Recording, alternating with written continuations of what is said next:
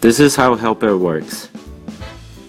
Nexus Cutting Edge Smart Helmet is loaded with H D camera and L T E module. It records video while simultaneously collecting data from various wearable devices such as BioBand, gas sensor, and emergency bell. The smart helmet transmits all the collected data to control platform in real time via L T E module. Supervisor can check the conditions of workers and surroundings at all times on the platform. Workers can communicate with other workers and supervisor through the helmet. BioBand checks workers' heartbeat and sends data to helmet. If the worker's heartbeat escalates or drops significantly, control platform automatically gets notified.